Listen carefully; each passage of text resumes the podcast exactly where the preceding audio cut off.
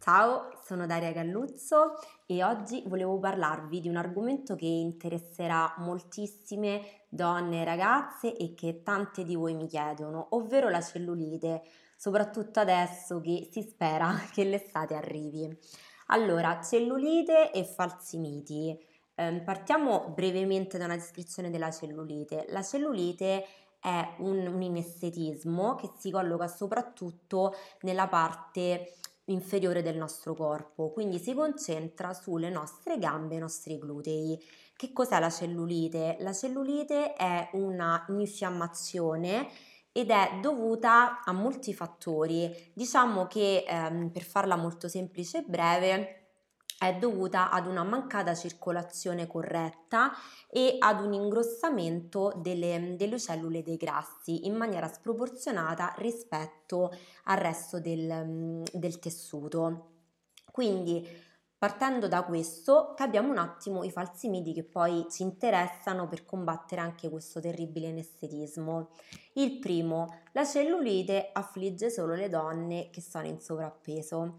Sbagliato. Questo perché? Allora, innanzitutto la cellulite affligge la donna rispetto all'uomo. Questo per la disposizione delle cellule di grasso che nella donna sono perpendicolari e invece nell'uomo sono orizzontali, scusate, parallele, quindi scendono, mentre nella donna sono perpendicolari e rimangono lì. E poi per un altro motivo, che è quello degli ormoni. I nostri ormoni sessuali fanno sì che il grasso si depositi nella parte inferiore del corpo, quello che poi si chiama appunto il fototipo di donna ginoide. Quindi cosa succede? Che le donne magre, come quelle in sovrappeso, soffrono di cellulite semplicemente perché sono donne e per tanti altri fattori, ma questo non vuol dire che le donne in sovrappeso hanno la cellulite e quelle magre no. Infatti avrete visto anche voi quante donne, pur essendo comunque magre e non in sovrappeso, soffrano comunque di cellulite.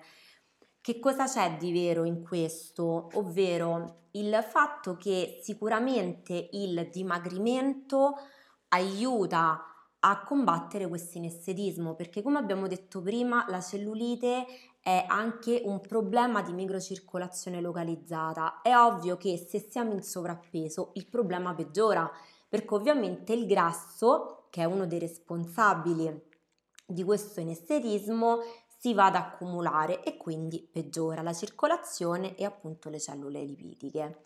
Poi un altro falso mito è quello dell'allenamento, ovvero nello specifico la corsa. Si dice sempre soffri di cellulite, vai a correre o magari se vai in palestra hai tanta cellulite, prova l'allenamento, non so, lo squat. Facciamo un po' d'ordine, partiamo dal primo che è la corsa. Correre in realtà non è la medicina assoluta per tutte. Perché cosa succede? Quando corriamo, l'attrito con il terreno, poggiando il piede, va a rompere quelle cellule di grasso che si trovano soprattutto nelle nostre gambe. Cosa abbiamo detto all'inizio? Che questa ehm, incorretta disposizione delle cellule ehm, di grasso e loro mancata, il loro mancato smaltimento è una delle cause della cellulite. Se noi con la corsa andiamo a romperle con questo attrito, che cosa facciamo? Possiamo peggiorare la situazione. Quindi non è che per combattere la cellulite è per forza necessario andare a correre. Non è così, è più preferibile fare un allenamento di intensità. Che cosa vuol dire? È meglio una camminata con pendenza medio-alta con velocità lenta, non c'è bisogno di correre, una velocità sostenuta che è quello il nostro passo quando magari facciamo una camminata veloce.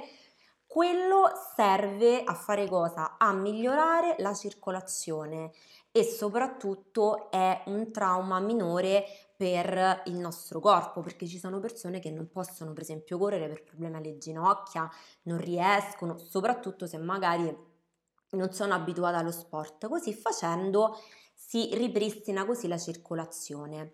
Dall'altra parte chi eh, frequenta la palestra avrà appunto sentito spesso dire ma sì dai la cellulite usa i pesi ed è vero perché questo migliora il muscolo tutta l'attività fisica migliora la circolazione però quando una persona ha dei forti problemi di cellulite e rientra nel, nel fototipo ginoide di cui parlavamo prima, quindi quella forma un po' arrotondata nella parte mh, inferiore del corpo, che cosa succede? Se noi andiamo a fare degli esercizi, come per esempio lo squat, potremmo andare a peggiorare la situazione. Perché? Con lo squat noi andiamo a sollecitare la parte delle gambe, quindi dei quadricipiti e anche la parte dei glutei quando scendiamo molto al di sotto del ginocchio.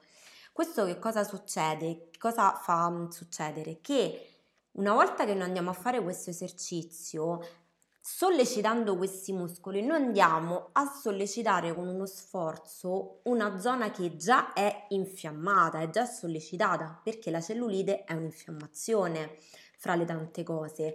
Quindi non è l'esercizio che è adatto a tutte. La cosa che invece funziona e che io ho provato sia sulla mia pelle che sulle ragazze che alleno è l'allenamento PH.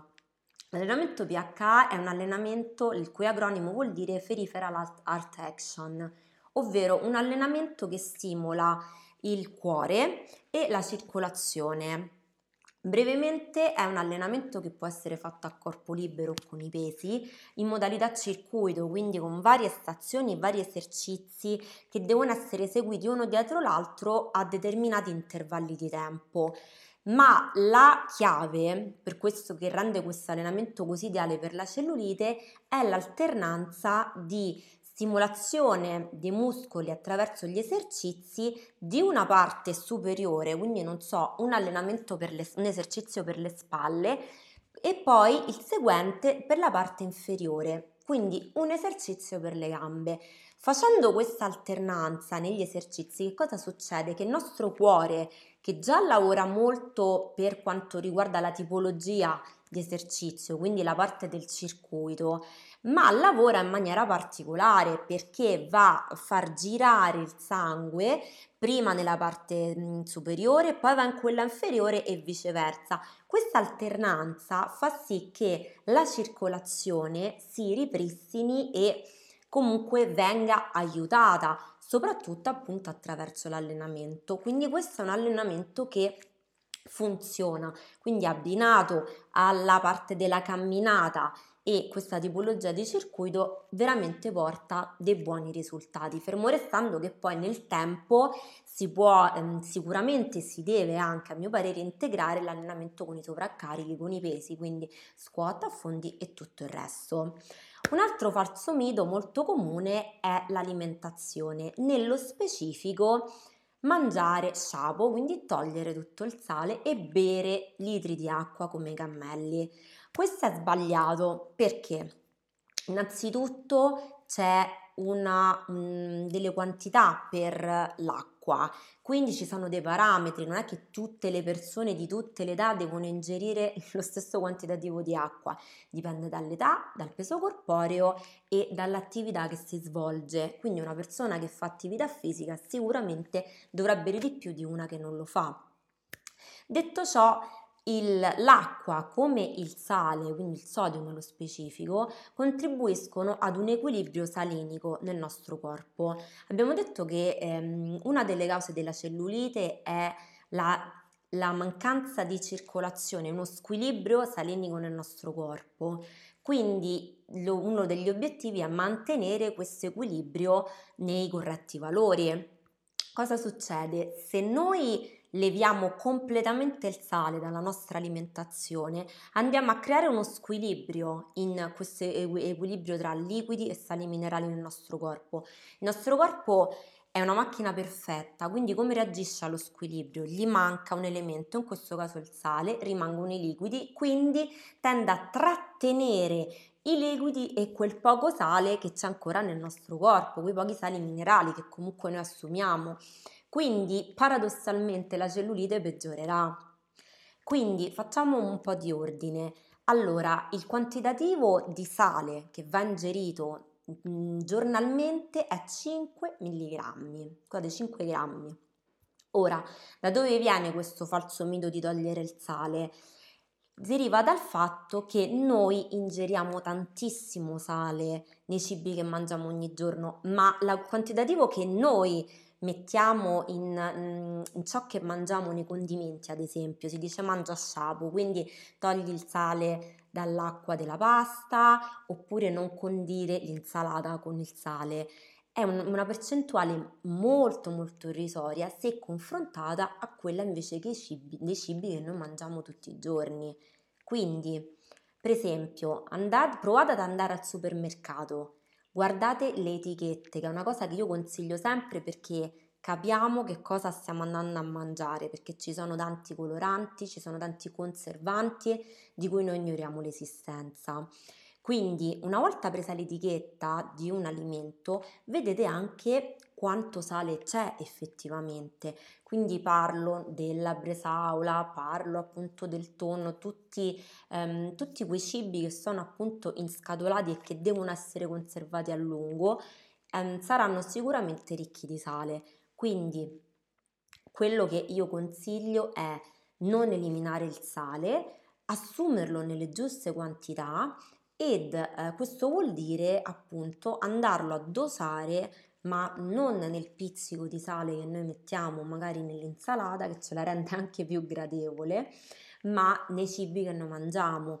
Per esempio, se eh, decidiamo di farci un panino con la bresaola va benissimo, ma calcolate che la bresaola è un elevato contenuto di sale, quindi se abbiamo mangiato la bresaola a pranzo magari eviteremo di mangiarla a cena e per il resto della giornata allora mangeremo sciapo. Quindi spero che questi consigli eh, siano, vi saranno utili, soprattutto che eh, questi contenuti siano stati interessanti. Se siete interessate a questo argomento troverete tutto un, un ebook dedicato alla cellulite nel, nel, mio sito www.passionefit.com nell'ebook Vince la cellulite con i tuoi ritmi naturali perché è difficile però la cellulite si vince ehm, con il giusto metodo. Un bacio a tutte e grazie